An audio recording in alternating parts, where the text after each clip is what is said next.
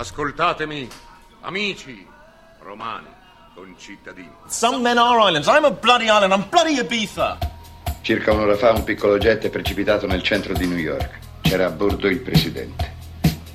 Presidente di che?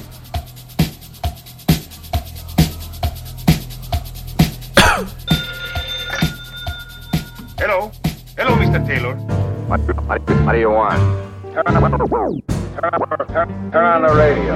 I'm talking to you. I'm, I'm, I'm talking to you. You're, you're, you're being grotesque. The, the, the, the radio, remember? Make it work. Radio. It tends to induce Get high. Slows down.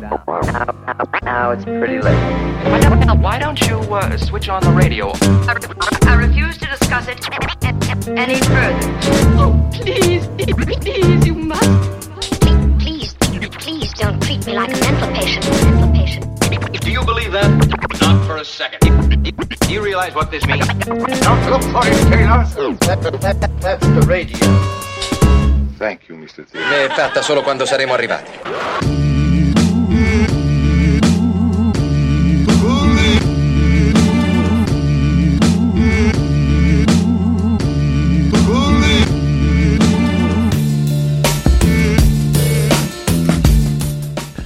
Scusate il ritardo dell'entrata in voce, qualche colpetto di tosse, ma eccoci qua, Miro Barza, questa è Katzenjammer, radiocitaperta.it, la trasmissione che per due ore vi terrà compagnia con eh, fatti di scienza, di eh, tecnologia, di spazio, lo sappiamo bene qui che cosa parla Katzenjammer, vi invito a seguire la trasmissione anche Radio Città Aperta sui vari social, eh, Facebook, Instagram eh, e... ehm, principalmente. Tra le altre cose eh, non oggi ma insomma genericamente siamo anche in diretta su Twitch direttamente sul sito www.radiocittaperta.it pensate un po' ma anche su Twitch stesso vi invito a seguire a eh, abbonarvi. Se avete per esempio Prime dovrebbe essere gratis e a noi dovrebbero arrivarci dei soldi ma questo, su questo ovviamente non siamo molto informati. Per quanto riguarda i soldi invece è vero che c'è in alto a destra sul sito radiocittaperta.it la sezione donazione considerate che noi insomma viviamo delle donazioni del, del nostro pubblico oltre che dei soldi che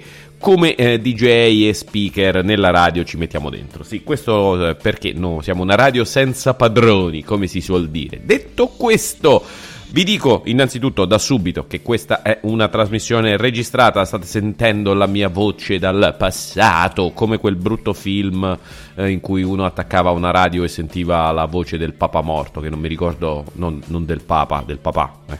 mm, non ricordo neanche come si chiama. E per questo saluto innanzitutto Antonio che mi ascolta molto frequentemente e che dice oh ma quando torni in diretta? Beh è la, la, la, seconda di marzo dovrei riuscire a riessere di nuovo tra voi per cui non vi do il numero di telefono che non servirebbe a nulla visto che eh, non sono qua in buona sostanza non, cioè voi potreste scrivere ma io non, non potrei leggerlo lo leggerei con un certo ritardo mettiamola così eh, detto questo però invece l'altra cosa importante è che da queste parti si inizia con dei pezzi poppettoni, lo facciamo anche oggi. Questo è Loose Control di Teddy Swims.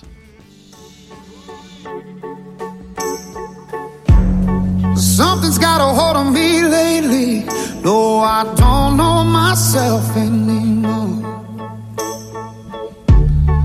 Feels like the walls are all closing in, and the devil's knocking at my door. Whoa. out of my mind. How many times did I tell you I'm no good at being alone? Yeah, it's taking a toll on me. Trying my best to keep from tearing the skin off my bones.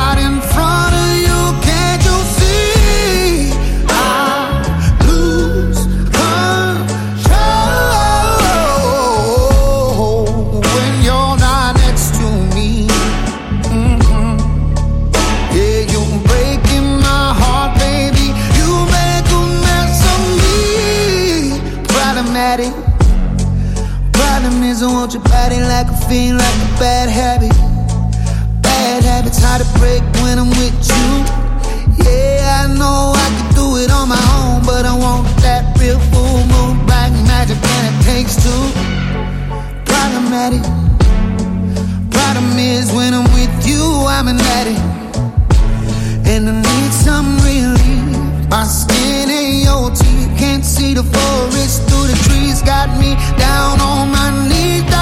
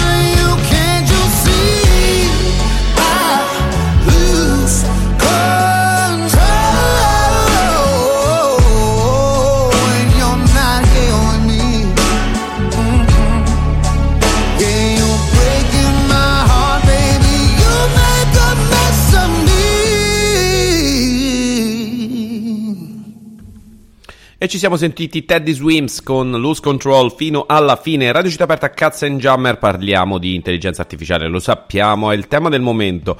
È interessante, sono andato a rivedere un po' di ehm, playlist, argomenti trattati in trasmissioni passate. Questa, come sapete, insomma, è uno show che parla di tecnologia, soprattutto eh, di tecnologia moderna e eh, la- l'intelligenza artificiale sta diventando il main topic spesso, quindi anche quando vado alla ricerca di notizie sfiziose 90% sono di intelligenza artificiale, ma eh, andando a ripescare nel passato il 90% erano di criptovalute, il 90% erano di NFT, blockchain e, e sicurezza informatica, dipende un po', va tira un po' a mode, ma sicuramente questa dell'intelligenza artificiale è una rivoluzione molto forte e eh, soprattutto è forte anche per le capacità. Eh, è stato rilasciato proprio alla fine della settimana scorsa da OpenAI che è proprio una società che si occupa di sviluppo di modelli di intelligenza artificiale, un nuovo motore per eh, il cosiddetto video generativo, cioè tu scrivi eh, che cosa vuoi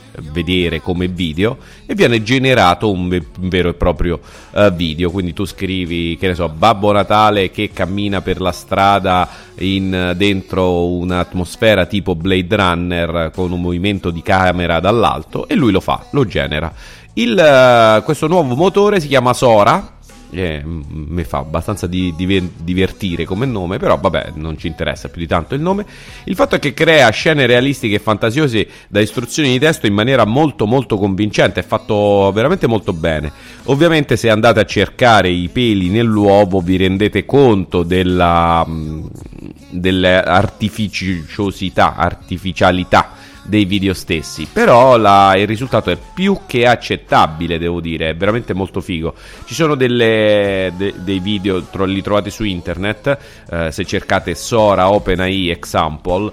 E eh, ci sono dei video mm, piuttosto impressionanti, anche tipo di, da Santorini, da, come se fosse inquadrato da un elicottero, ma è tutto finto, è tutto generato.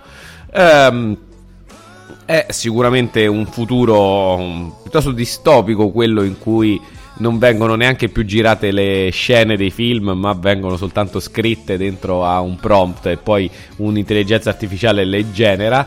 Per ora non siamo ancora là, ma ecco, non è detto che non ci arriveremo a breve. Eh, che ne pensate? Beh, io sono sempre un po' impaurito, ma è lo sviluppo della tecnologia molto spesso. Poi è sempre l'uso che se ne fa, eh, dicevano anche, della bomba atomica e della pistola. Adesso ci andiamo a sentire un altro pezzo mm, dalle parti del poppettone, mettiamola così, anche se non è proprio poppettone, in realtà si tratta di una canzone country all'interno di un disco country che ha fatto però un artista molto pop, Beyoncé eh, che sì, si è alzata una mattina e ha detto io voglio fare un disco country e l'ha fatto perché tanto voglio di lei e Beyoncé se lo può permettere e noi ce l'andiamo a sentire perché chissà, magari potrebbe anche essere qualcosa di interessante. Il pezzo si chiama Texas Hold'em, come il noto gioco di, di poker, e lei è Beyoncé qui a Katzenjammer.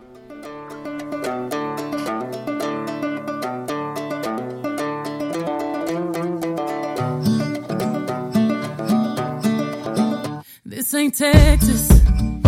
Ain't no hold'em.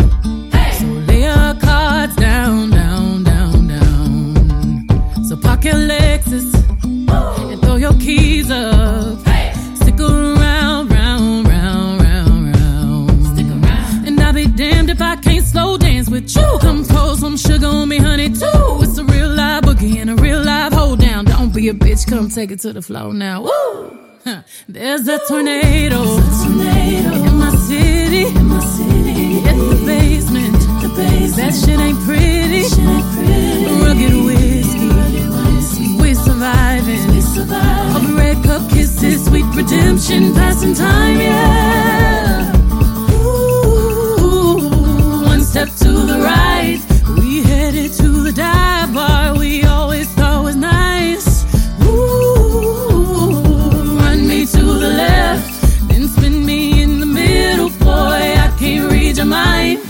This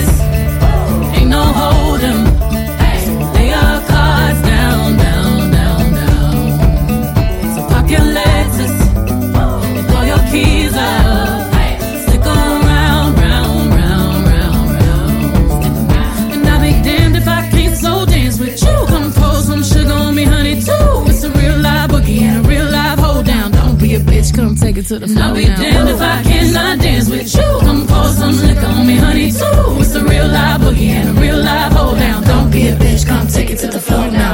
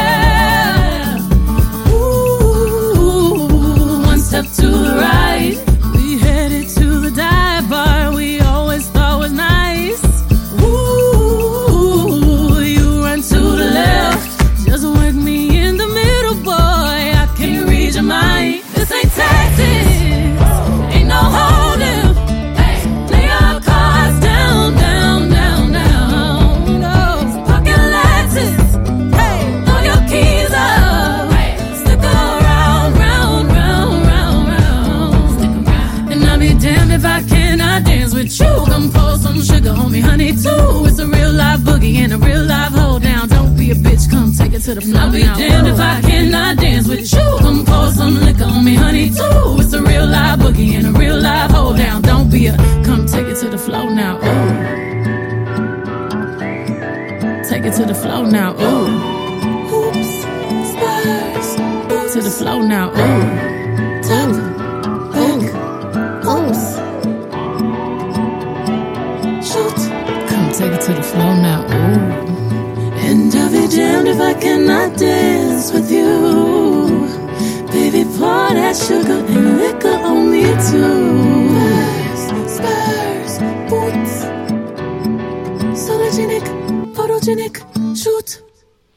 E lei era Beyoncé, questa era Tox- eh, Texas Hold'em, eh, che ne possiamo dire? Bah, non so, eh, per quanto mi riguarda il country non è proprio la mia coppa di tè, come direbbero gli inglesi, non direbbero proprio così, però sicuramente ben arrangiato, ben fatto. Eh, passiamo alla parte informativa di Katzenjammer, c'è un bellissimo eh, progetto dedicato ai bambini, alla, a, insomma ai giovani in età scolare ho una bellissima voce, eh, lo so, lo so, lo so, ma questo fa parte di alcune cose che succedono nelle serate varie, eh, quindi purtroppo mi viene questa voce un po' da brutta per zona.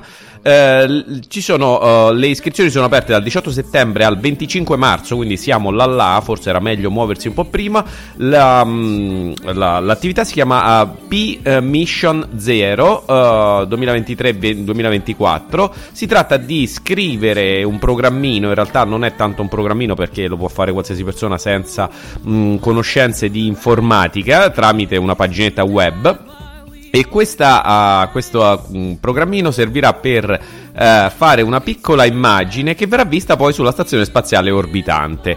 Ehm, c'è un'attività dura circa 60 minuti, quindi un'oretta, non serve né eh, hardware speciali né una particolare eh, competenza ehm, di codifica e basta un computer con accesso ad internet fate questa piccola attività e poi l'immagine verrà ah, proiettata sullo sfondo dei computer che si trovano sulla stazione spaziale orbitante. È un'attività per avvicinare eh, i giovani alla, all'utilizzo di, alle materie eh, tipo la te- tecnologiche, quindi la matematica, l'informatica, le famose materie STEM, come si suol dire, e, e ehm, è sicuramente molto interessante. È stata promossa dall'associazione eh, che sta dietro a Raspberry Pi. Raspberry Pi è un piccolissimo computer eh, con tutte le funzionalità di un computer normale, ma costa tipo una trentina di dollari, eh, basato su Linux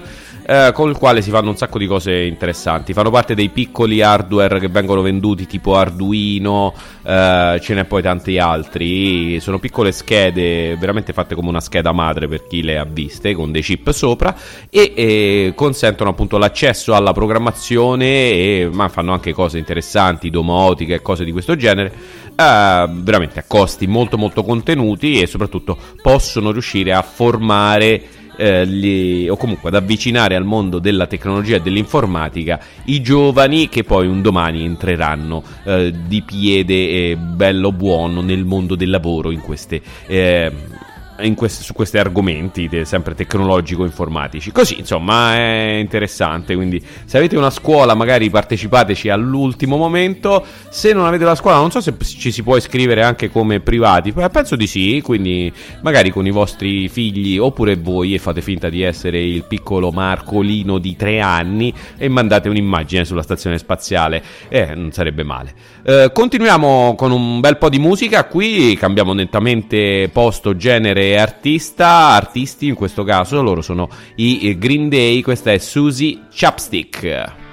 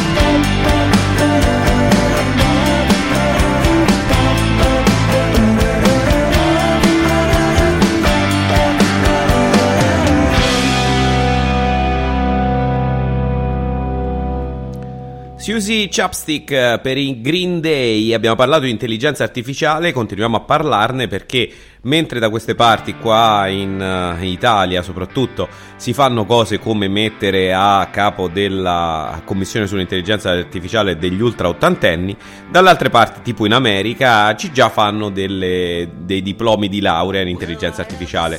È successo, sta succedendo in, una, in varie università, per esempio questa di cui ho letto un articolo è l'Università della Pennsylvania, in cui gli studenti universitari della facoltà di ingegneria possono studiare per diciamo, un percorso di laurea proprio in intelligenza artificiale. Questo gli servirà per utilizzare l'intelligenza artificiale per eh, sviluppare per esempio materiali per i chip, hardware eh, emergenti, ehm, creare, creare, delle nuove scoperte proprio guidate dall'intelligenza artificiale nei settori per esempio sanitari, medico, farmacistico. Ehm, ci sono anche altri argomenti che vengono studiati, per esempio l'etica della intelligenza artificiale e come costruire una intelligenza artificiale affidabile. Non è la prima università che si sta muovendo proprio in questo campo nella, per quanto riguarda il mercato americano.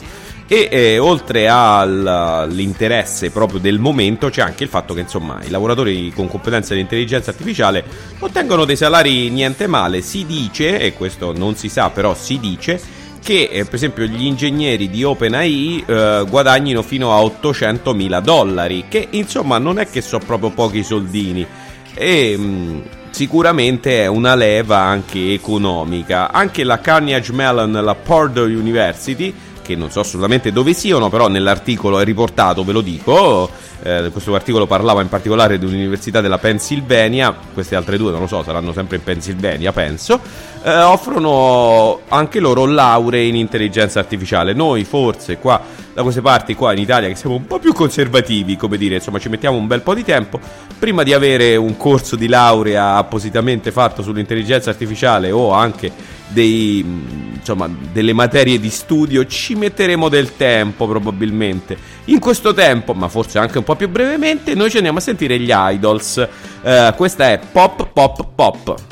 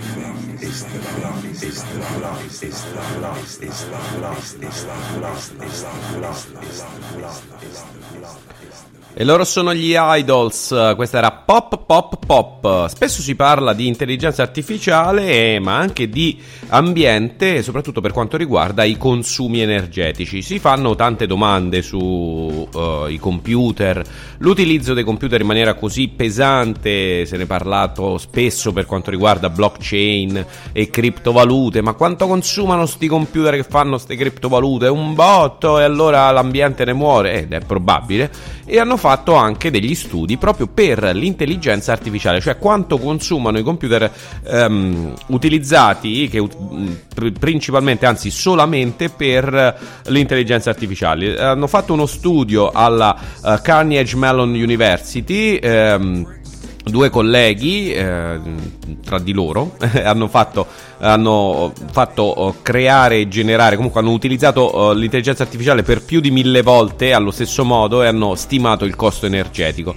Ebbene, la maggior parte delle attività di base, stiamo parlando tipo riconoscere oggetti o segmentare immagini, eh, non consumano tantissimo, consumano circa mh, lo stesso che viene... Mh, utilizzato da Netflix per farvi vedere 35 3 minuti e mezzo scusate di eh, streaming quindi non è tantissimissimo. Um, l'articolo in cui viene appunto pubblicato tutti gli studi eh, dice che fondamentalmente generare un'immagine utilizzando per esempio l'intelligenza artificiale utilizza un po' di più del, della corrente ehm, utilizzata per segmentare un'immagine, generarla, però più o meno utilizza quasi la stessa energia necessaria a caricare uno smartphone. Uh, l'agenzia afferma che il consumo energetico dei data center, quindi di tutta internet, è, è fondamentalmente pari a circa 460 terawattora nel 2022 e potrebbe aumentare con un valore compreso tra 610 e 1050 terawattora nel 2026. Esattamente è la domanda, eh, esattamente, più o meno la domanda eh, di Svezia o della Germania. Eh, la, il consumo di, di energia elettrica a causa dei data center e quindi fondamentalmente di tutto internet ehm, tra il 2010 e il 2018 è piuttosto stabile, parliamo dell'1-2% del consumo globale. È aumentata la domanda di energia elettrica e quindi se ne consuma di più, tuttavia è anche vero che i, um, l'hardware è più efficiente, l- l- funzionano meglio questi, um, proprio i computer fisicamente funzionano meglio, sono più efficienti, quindi consumano di meno a parità di operazioni che vengono fatte. Quindi tendenzialmente la uh, risposta dovrebbe essere che si consumano ma non così tanto. Probabilmente le attività invece di crypto mining eh, legate alle cryptocurrency, NFT e quant'altro sono molto più onerose, per questo che vengono fatte poi soprattutto in posti in cui la corrente costa molto molto poco però è eh, sicuramente un dato da tenere a bada e da seguire proprio perché alla fine della fiera per tutti i eh, processi e prodotti eh, che vengono fatti in questa nostra società dobbiamo considerare l'intero impatto non soltanto la l'utilità a, a, breve periodo, bisogna anche vedere poi quanta energia viene consumata, quanta immondizia viene fatta, quella cosiddetta impronta ecologica del tutto, ecco, mettiamola così. Eh, ci andiamo a sentire un, uh, il singolo nuovo dei Pearl Jam, saranno anche in tournée. Uh, in Europa nei prossimi, nei prossimi mesi. Eh, per ora non dovrebbero toccare l'Italia, però chi lo sa, magari esce una data così a buffo a, nei, nei prossimi mesi. Ovviamente eh, se uscirà, uscirà a Milano, perché poi dopo se fanno una data sola eh, tutta l'Italia è eh, rinchiusa dentro Milano, fanno solitamente così quelli che fanno i tour eh, in Italia. Dark Matter, eh, materia oscura per i Per Jam.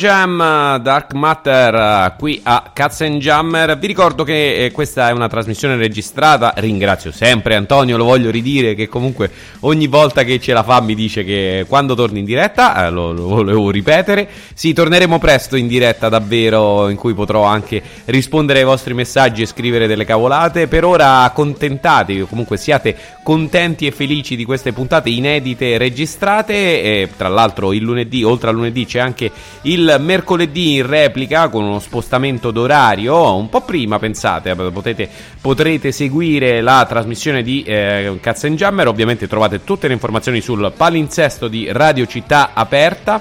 Vi invito anche a scaricare l'app dagli store ufficiali eh, ma potete anche sentirci, pensate un po' con Alexa e eh, potete trovare i podcast oltre che sul sito oh, radiocittaperta.it anche su eh, Spotify e le principali piattaforme di podcast. Tra l'altro è stato segnalato che, recentemente che il podcast non suonava mentre mettevate il telefonino in background su iPhone, iPad perché la Apple è una eh, meravigliosa società eh, informatica Adesso abbiamo risolto anche quello perché siamo bravi, bravi, bravi. E, e sicuramente sono bravi anche alla Waymo, una società di San Francisco che mh, utilizza come servizio auto a guida autonoma, un tempo si chiamava Google Self Driving Car Project, ma adesso si chiama soltanto Waymo, credo che si siano staccati di, da uh, Google a queste auto che si guidano da sole e ti portano da una parte all'altra di San Francisco.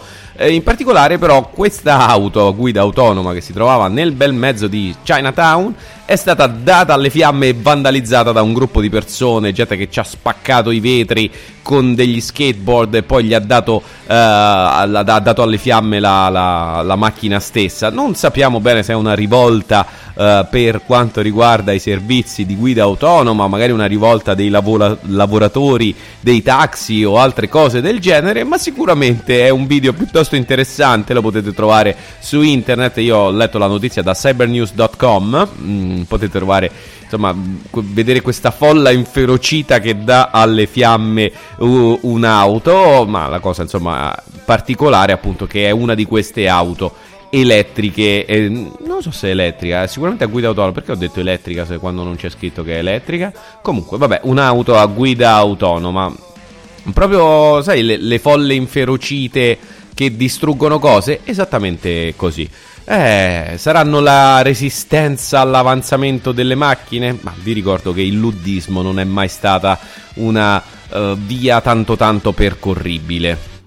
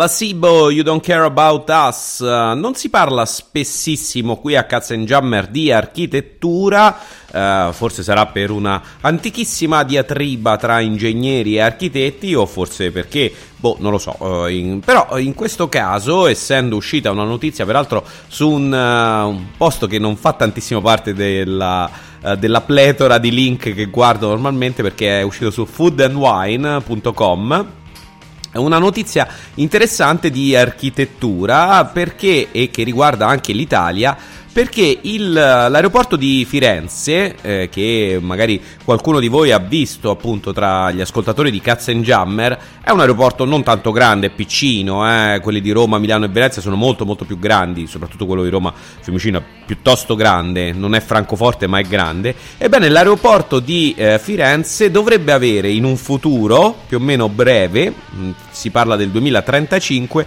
un vigneto sopra il tetto. Uh, il vigneto comprenderà 38 filari di vite piantate in vasi di cimento e coprirà una superficie totale di 19 acri e verrà fatto un vino che, però sarà in, che poi sarà invecchiato nelle cantine situate sotto il terminal e venduto all'interno del, dell'aeroporto stesso come prodotto. È una, da una parte una... Mh, diciamo una finestra che servirà anche per mostrare le eccellenze italiane di produzione del vino e così quando arrivi dalla, dall'alto con l'aereo potrai vedere oltre che il Duomo di Firenze anche questo vigneto sopra all'aeroporto. La, lo studio è stato dato a cioè la, la progettazione a Raffaele Vinoil Architects uno studio di architettura famosissimo che farà questo progetto. Mi sembra un po', cazz- eh, mi sembra un, po un progetto avveneristico. Um, ci sono alcuni dubbi, ovviamente, tipo, ma come verrà questo meraviglioso vino con, uh, che si becca tutti quanti i, um, gli scarichi dell'aeroporto? Um, staremo a vedere, mettiamola così. Eh, sicuramente è più una, un effetto, diciamo, visivo di pubblicità per tutti gli americani che arrivano e dicono oh che bella, che bella Toscana, adesso compro casa qui nel Toscana, compro piccolo rudere, ma anche gli inglesi e tedeschi, o anche il buon Sting che fa il vino e poi ti fa pagare per andarlo a raccogliere.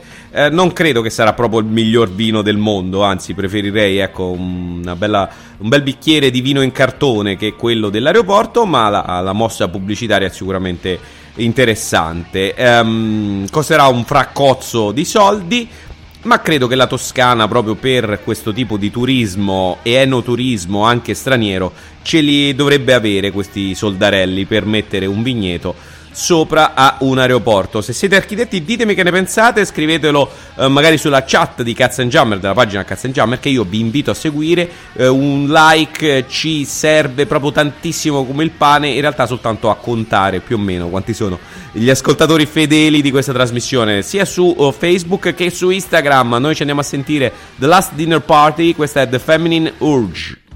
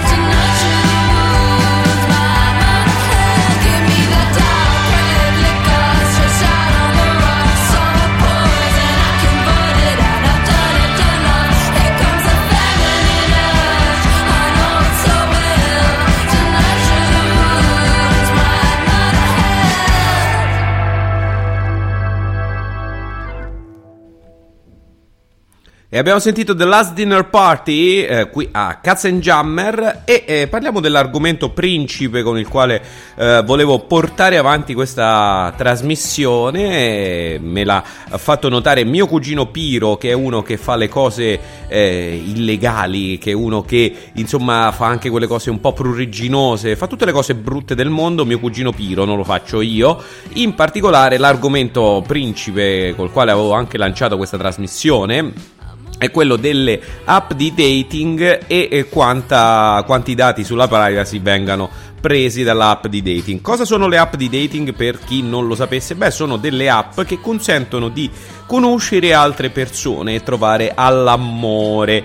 Tinder è sicuramente una delle più note, ma ce ne sono un botto. C'è Grindr, c'è Bumble, c'è eh, Badu, Inge, c'è um, come si chiama? Air Plenty of Fish, ok Cupid, Match, Inge, c'è anche il servizio di uh, match di Facebook, quindi se volete trovare all'amore, ma tendenzialmente insomma soprattutto mio cugino Piro lo usa per uh, fare eh, le, le, cosettine zozzolone con uh, le proprie partner um, potete appunto scaricare queste app che sono tutte, guarda un po' che strano, a gratis, quindi offrono un servizio a gratis. Vi ricordo sempre come si dice da queste parti, quando il prodotto è gratis, il prodotto sei tu e che cosa tengono, uh, cosa utilizzano queste applicazioni? Beh, utilizzano parecchi dati. È stata fatta un'analisi dal sito cybernews.com su quanti e quali dati vengono presi dalle applicazioni. È stata fatta una uh, classifica. In, ci sono, uh, appunto, siccome le devi indicare nel, nella norma, c'è gente che si è andato a leggere tutte le norme, proprio quel papello che voi dite ma sì, accetta e è andata a vedere quali sono le informazioni che vengono condivise. Ha fatto un ranking dal più affamato di dati al meno affamato. Vi ricordo che non è così del tutto male, diciamo che per molti è un compromesso anche diciamo fair, corretto, quello di ti do un po' di dati miei e tu mi dai un servizio a gratis. È quello che poi fondamentalmente facciamo con Google ogni volta che utilizziamo internet o un servizio a gratis. Um, queste informazioni, alcune di queste informazioni sono necessarie per il funzionamento dell'app, altre potrebbero semplicemente essere raccolte in database e altre addirittura potrebbero essere raccolte e rivendute a servizi di terzi per fare um, pubblicità targetizzata oppure per telefonarvi e offrirvi i famosi contratti telefonici che vi rompono le palle. La più affamata è Grindr, vengono raccolti 23 tipi di dati che possono essere eh, per esempio l'utilizzo quando lo accendete, quando la spengete, eh, se c'è la luce, se è giorno, se è notte, dove siete, la localizzazione e cose di questo genere. Ehm, e addirittura Grindr può raccogliere, ma è facoltativo, gli stati relativi alla salute dell'utente e queste informazioni vengono inviate anche queste al centro, al database di Grindr. Eh, seconda è Bumble, 22 dati raccolti, Badu 21, Raya, lei. Ehm, che ha 18 tipi di dati raccolti, 4 non collegati, cioè li raccoglie ma non ci fa niente eh, tra cui anche per esempio la posizione precisa, la posizione approssimativa, l'indirizzo email, il numero di telefono, l'ID dell'utente, l'ID del dispositivo e altri dati pubblicitari. Eh, più, più, scendendo in classifica, uh, Plenty of Fish, uh, OK Cupid, Tinder, ehm, poi ci abbiamo, scusate, eh, ve lo dico, eh, OK Cupid, Tinder, ve l'ho detto, Match e Inge, scritto uh, H-I-N-G-E. Um, Grinder, Grinder, scritto Grinder, dovrebbe essere, mi dice sempre mio cugino Piro, ehm, quella, eh, diciamo, il cui principale eh, pubblico di riferimento è quello gay omosessuale e dove mi dice sempre mio cugino Piro si trovano un sacco di preti. Detto questo, che è una cosa brutta perché poi dopo non bisogna dire queste cose, questo è eh, sexual shaming, ma anche un po' prete shaming noi ci andiamo a sentire i The Libertines e usciamo fuori da questo pantano di politically correct. Questa è Shiver.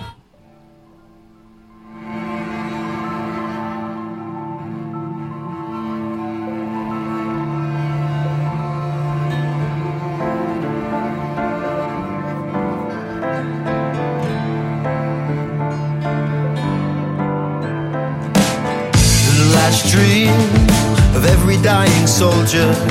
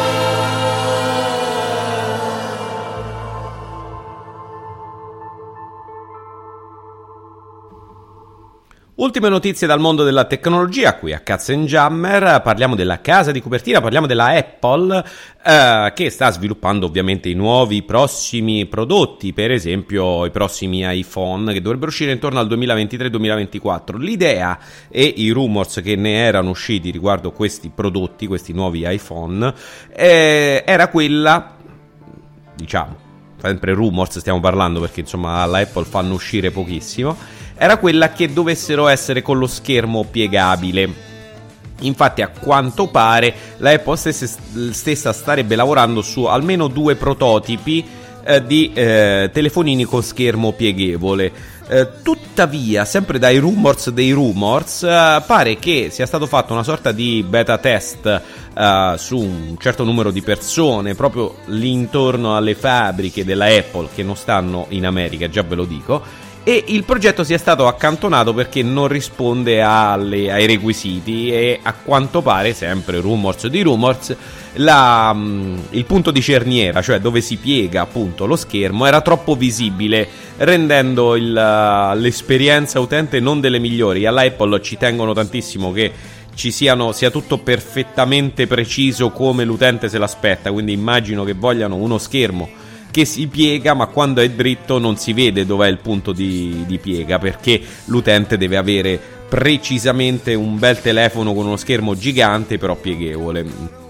Secondo questi rumors appunto il primo, il primo beta test di questi telefonini è stato uh, non positivo e il progetto si, eh, dovrebbe essere stato uh, temporaneamente accantonato. Chissà se appunto uh, si chiedono gli esperti si lavorerà per un um, iPhone pieghevole o si passerà direttamente a un iPad con schermo eh, pieghevole, essendo più grande forse la cosa potrebbe funzionare meglio. Eh, in realtà bisogna sempre un po' prendere con le pinze questi rumors, soprattutto quando si parla di Apple, una società che sta molto molto attenta alla, uh, alla sicurezza dei propri dati, quindi potrebbero essere anche tutte informazioni assolutamente finte frutto di speculazioni, eh, quando non addirittura di volontà di alzare o abbassare il valore della, delle azioni della, della Apple. Eh, la, in America si fa, eh? si fa anche da queste parti, ma anche in America si fa.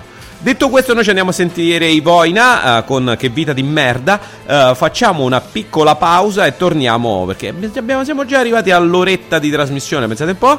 E um, iniziamo a parlare un po' di spazio qui da queste parti. Cazzo and Jammer, ma prima di tutto, uh, che vita di merda per i Voina.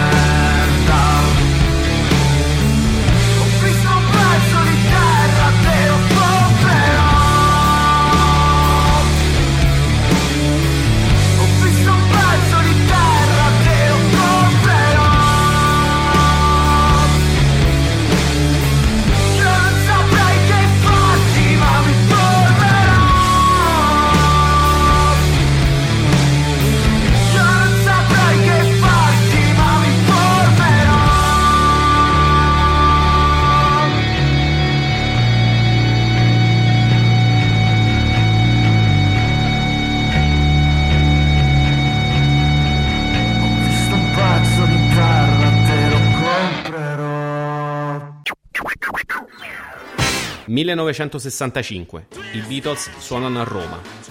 1970. Viene approvato lo Statuto dei lavoratori. 1983. Vacanze di Natale si classifica al nono posto della stagione cinematografica italiana, battuto ingiustamente da Flashdance. 1992. Mario Chiesa, presidente del Pio Albergo Trivulzio, viene arrestato. Comincia Mani Pulite. 2002. Gli After Hours pubblicano Quello che non c'è. 2012. Nicolas Vaporidis e Giorgia Surina si sposano nella meravigliosa cornice di Mykonos. Oggi, Radio Città Aperta lancia la nuova app. Scaricala dagli store Android o Apple. E se accendi il Bluetooth puoi ascoltarci anche in macchina. Puoi sempre ascoltare Radio Città Aperta, ma da oggi puoi ascoltarla sempre. Driving Saturday. Tutti i sabati dalle 16 alle 18 su Radio Città Aperta con Alessandro Sgritta. Musica, teatro, arte, cinema, curiosità e tanti ospiti per orientarvi tra le novità più interessanti della settimana. Driving Saturday.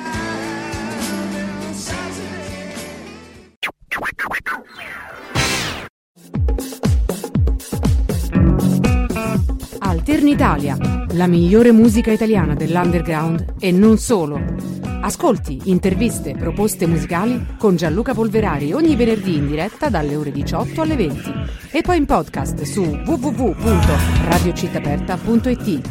RCA, Resistenza Culturale Attiva.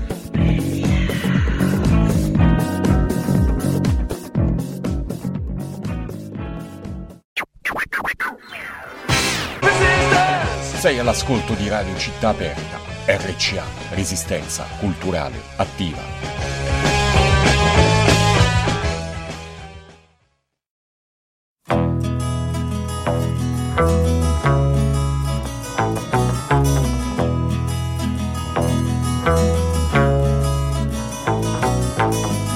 Mi avevi promesso almeno una tregua, ma qui ahimè sparano ancora, che intanto sei all'estero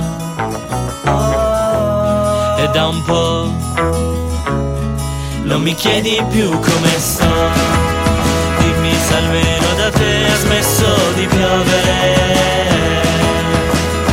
Se t'è passato quel raffreddore che ci penso ogni giorno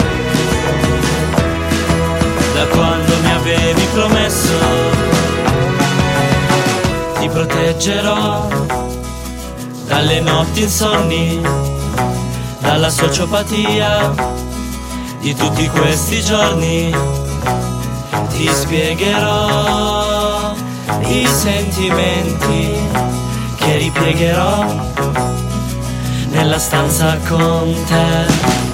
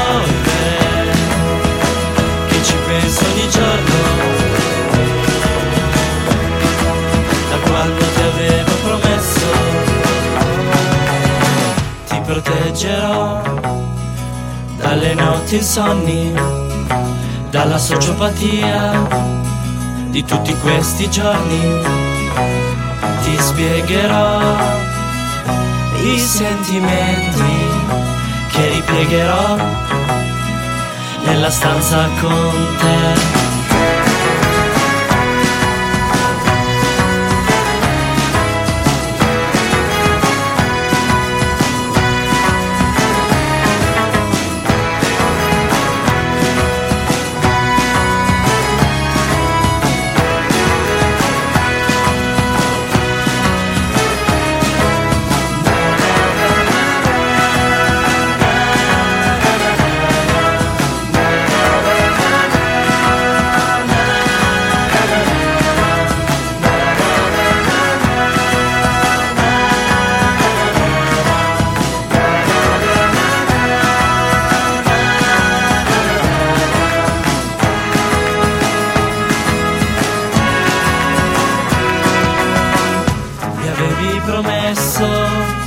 Accorciare chilometri, di tenermi sveglio coi tuoi mille aneddoti.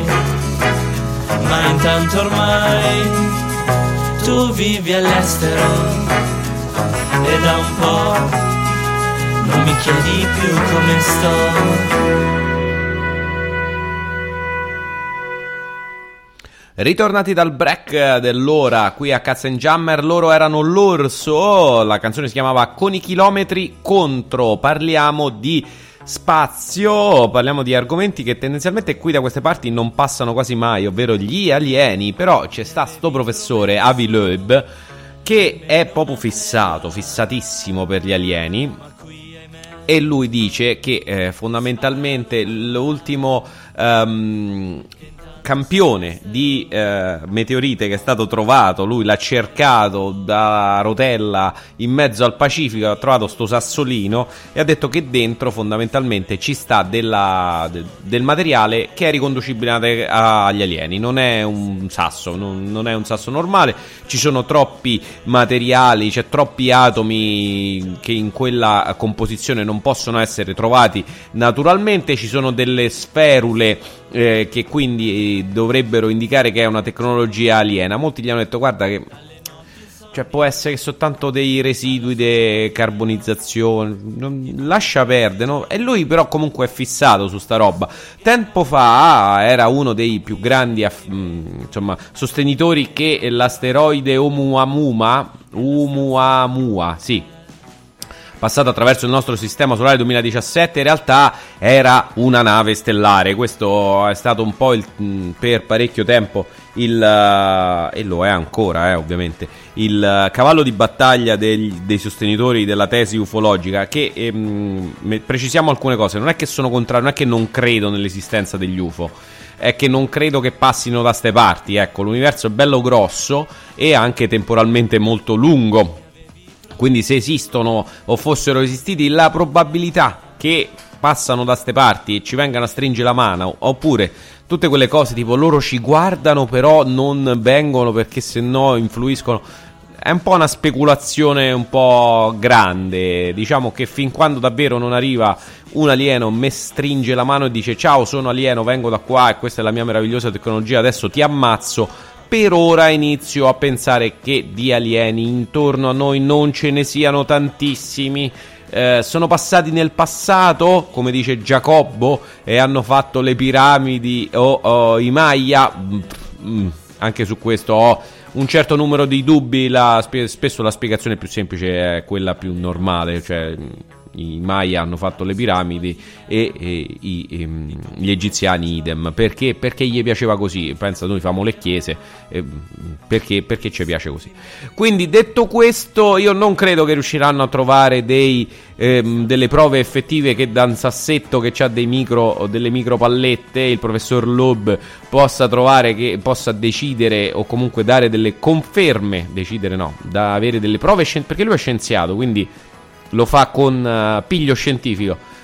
Il problema è che è molto molto focalizzato sul fatto di trovare le conferme della sua stessa tesi e questo si chiama bias di conferma, ovvero siamo molto più uh, bravi a credere alle eh, tesi, alle notizie che confermano la nostra tesi piuttosto che a quelle che la uh, smentiscono al di là del numero e della provenienza di queste fonti.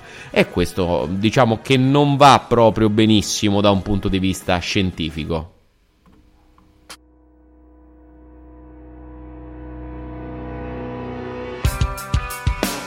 What if I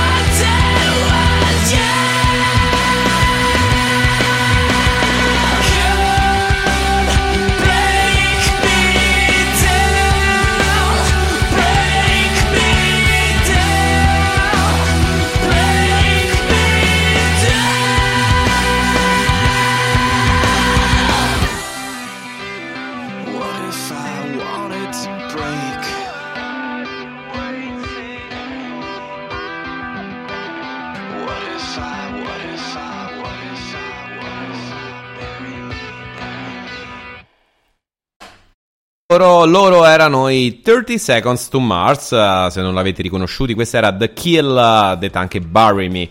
Dunque abbiamo parlato di eh, meteore, ebbene noi in Italia non siamo da meno quanto a scoperte o a cose strane riguardanti le meteore, perché per la seconda volta nella storia è stato rinvenuto un quasi cristallo, un materiale, una particolare formazione che in natura non dovrebbe proprio esistere. Chi l'ha trovato? L'ha trovato Francesco Badolato. E chi è? Beh, uno che fa l'esploratore del territorio e si trovava in Calabria, sulla Sila, sul monte Gariglione per la precisione. Ha trovato una sferetta.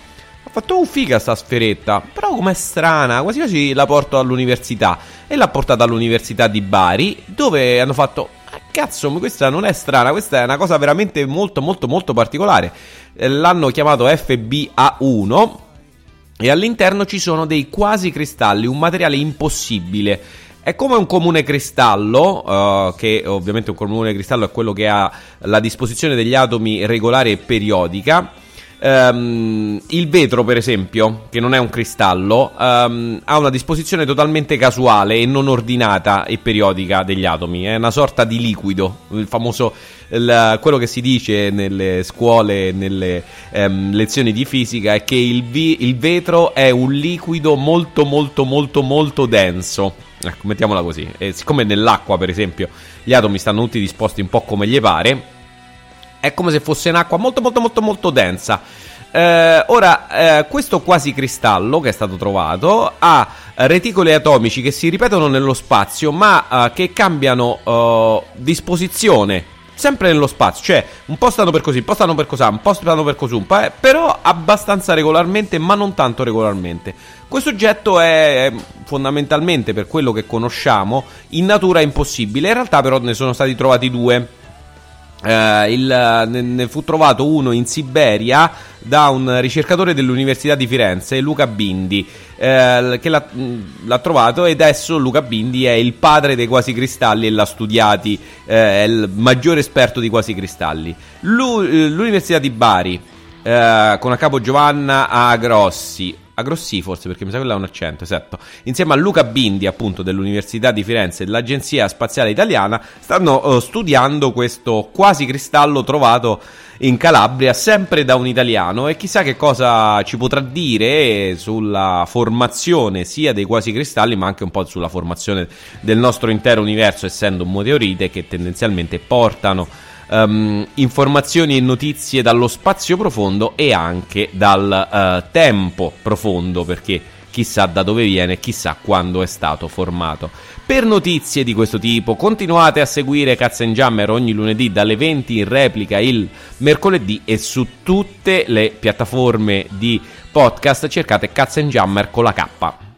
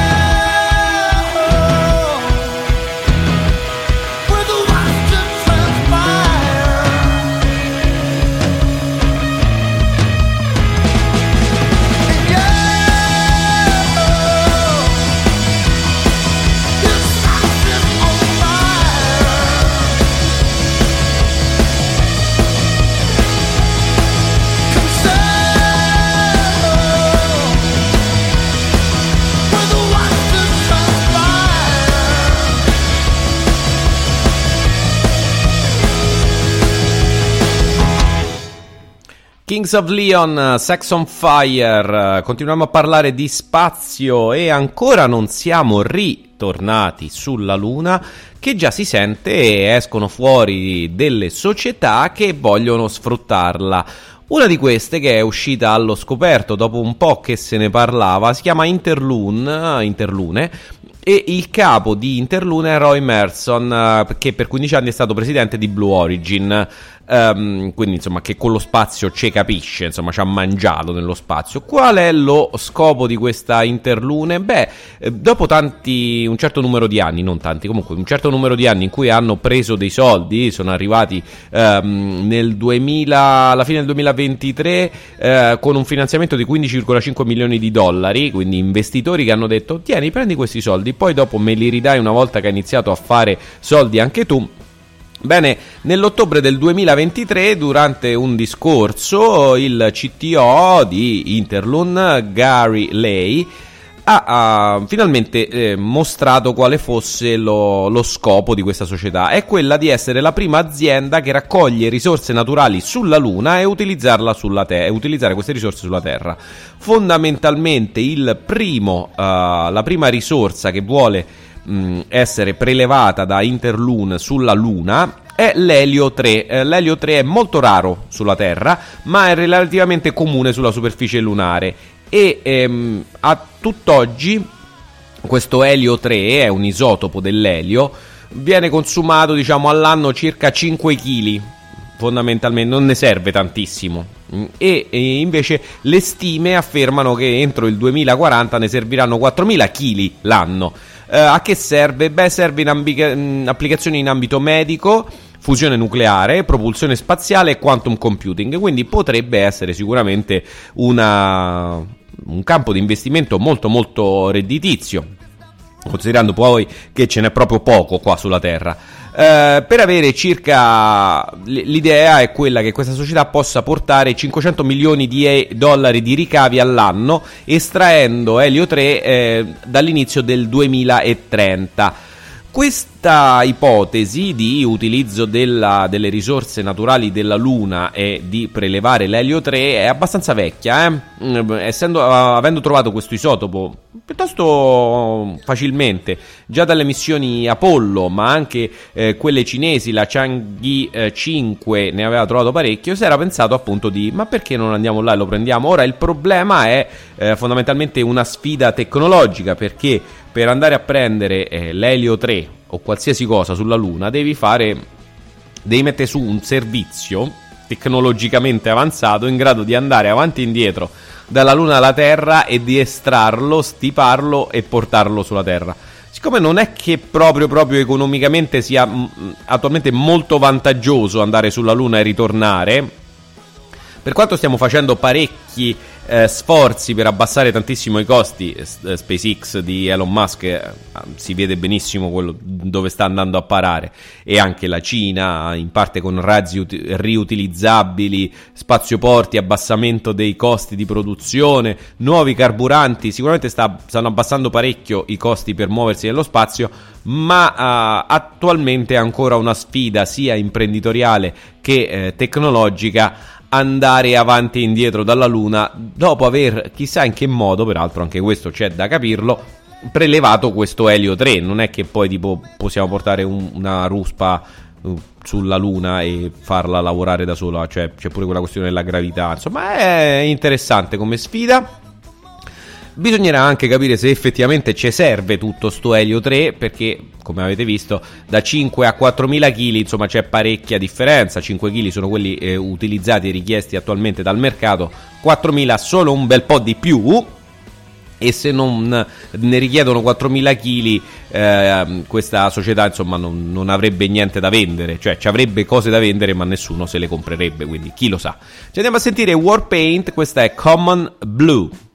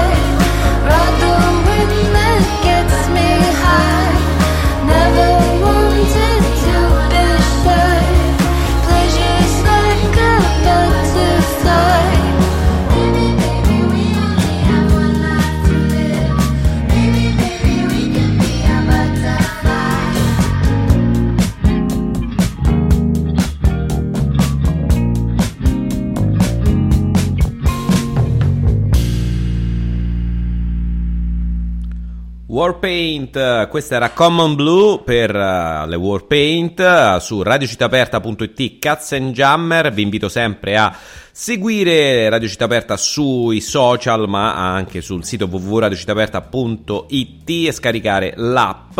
Parliamo un po' di medicina, cambiamo argomento, ogni tanto qua ci, eh, su Cats Jammer andiamo a spulciare le ultime novità dal mondo della medicina. Pare da una ricerca mh, molto interessante, questa notizia è uscita su Focus che non è proprio Nature, però comunque c'ha delle eh, c'ha, c'ha abbastanza insomma, so, so, non, non, spargono solo cavolate. Sono un po' a chiappa click come sito e giornale, però uh, tirano fuori anche interessanti notizie. È stata pubblicata sulla rivista Microbiology Spectrum uno studio fatto dalla Cornell University che. Um, mette in luce le proprietà eh, molto buone dei pomodori. Gli italiani ne consumano circa 18 kg a testa, pensate, eh, in Italia se ne consumano eh, un milione di tonnellate l'anno, siamo tra i maggiori consumatori di pomodoro che peraltro vi ricordo che viene dall'America, non, non, c'era qua, e hanno trovato con questo studio non che ci mangiamo un sacco di pomodoro e ci viene un po' d'acidità,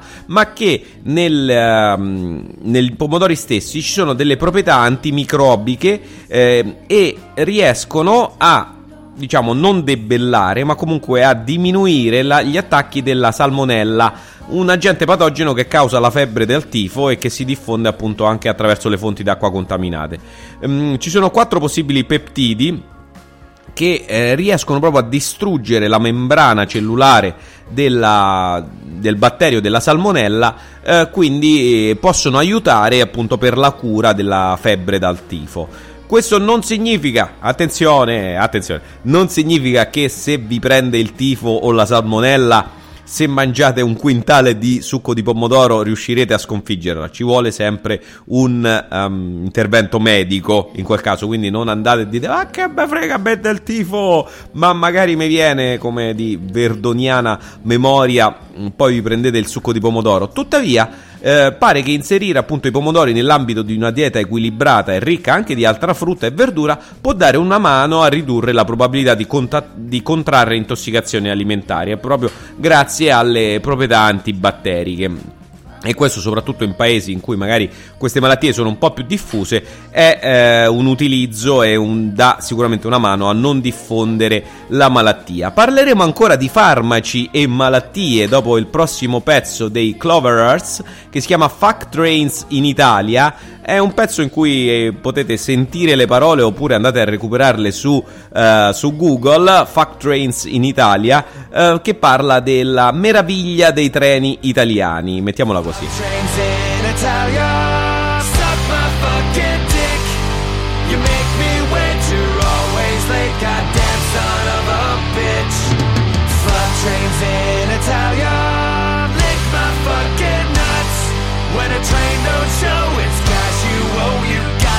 thieving cunts.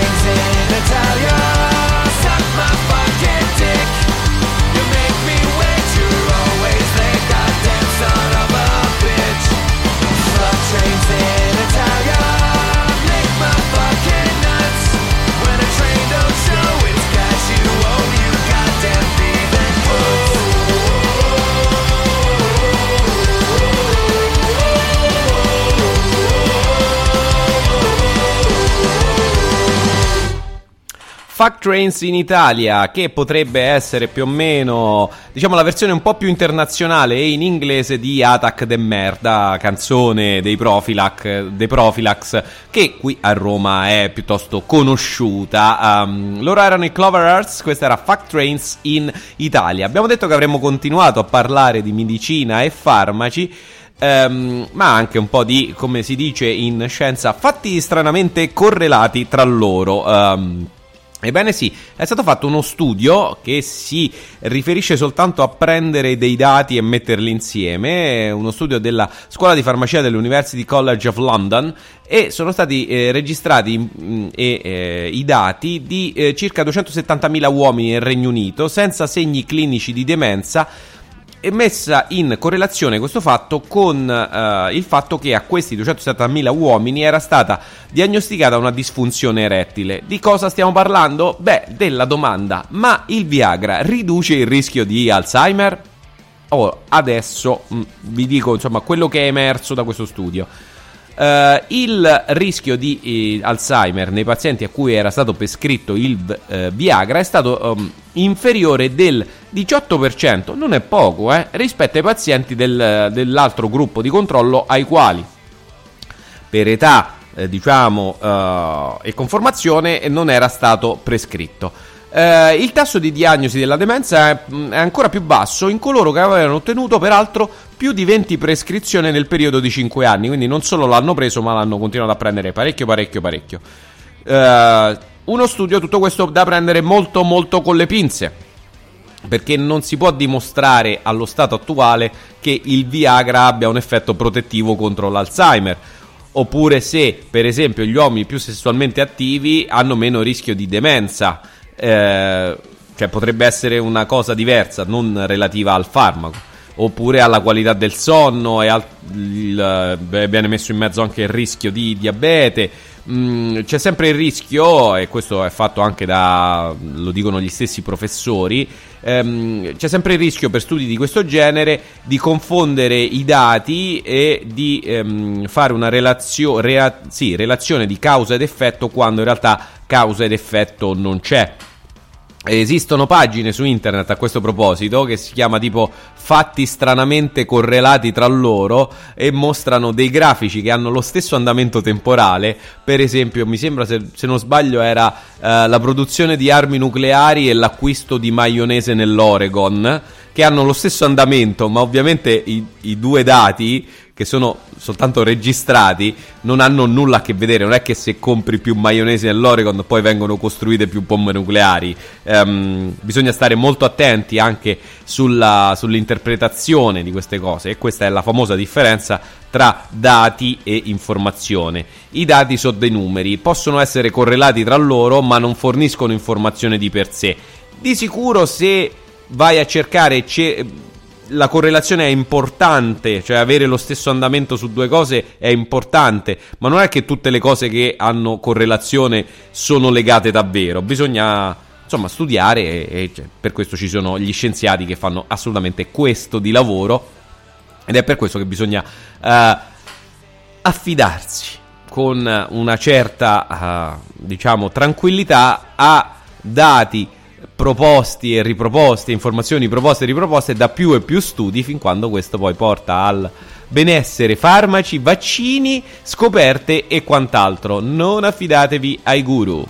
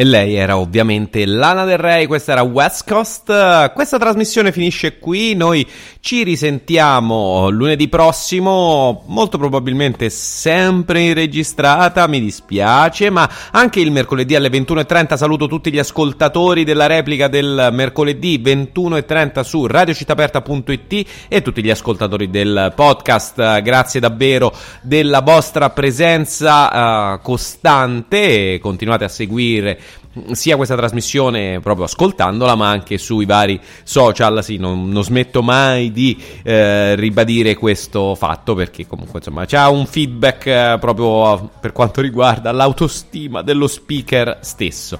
Dunque, ci salutiamo qua, eh, ci risentiamo lunedì prossimo, grazie a tutti per l'ascolto, potete trovare tutte le informazioni relative ai brani passati, eh, quindi la scaletta completa sul sito www.radiocittaperta.it una decina, ventina di minuti dopo la fine di questo podcast. Anche se è registrato, sì, proprio funziona sempre tutto allo stesso modo, perché siamo bravi, bravi, bravi. Ci diamo anche delle pacche sulle spalle da, solo, da soli. Ci salutiamo con un pezzo dei Nirvana, perché non si esce mai tantissimo vivi dagli anni 90, citando una canzone degli After Hours che però là parlava degli anni 80. Questa è Polly, loro sono in Nirvana.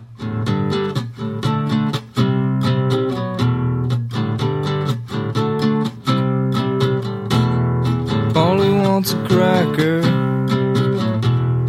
Think I should get off her first. Think she wants some water to put out the blowtorch. Isn't me have a seed? Let me clip dirty wings. Let me take a ride. Cut yourself. Want some help? Please myself. Got some rope. Haven't told. Promise you. Haven't true. Let me take a ride. Cut yourself. Want a help? Please myself.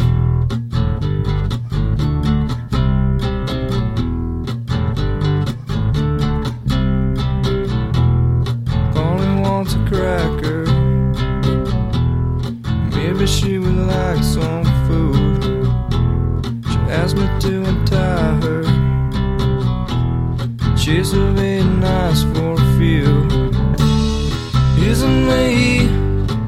Haven't seen? Let me clip, dirty wings. Let me take a ride, cut yourself. Want some help, please myself. Got some rope, haven't told. Promise you, haven't true. Let me take a ride, cut yourself. Want some help, please myself. Said. Polly says her back hurts. She's just as bored as me. She called me off my guard. Amazes me the will of instinct. Isn't me having seed? Let me clip dirty wings. Let me take a ride, cut yourself. Want some help, please myself. Got some rope, haven't told. Promise you, haven't true. Let me take a ride, cut yourself. Want some help, please myself.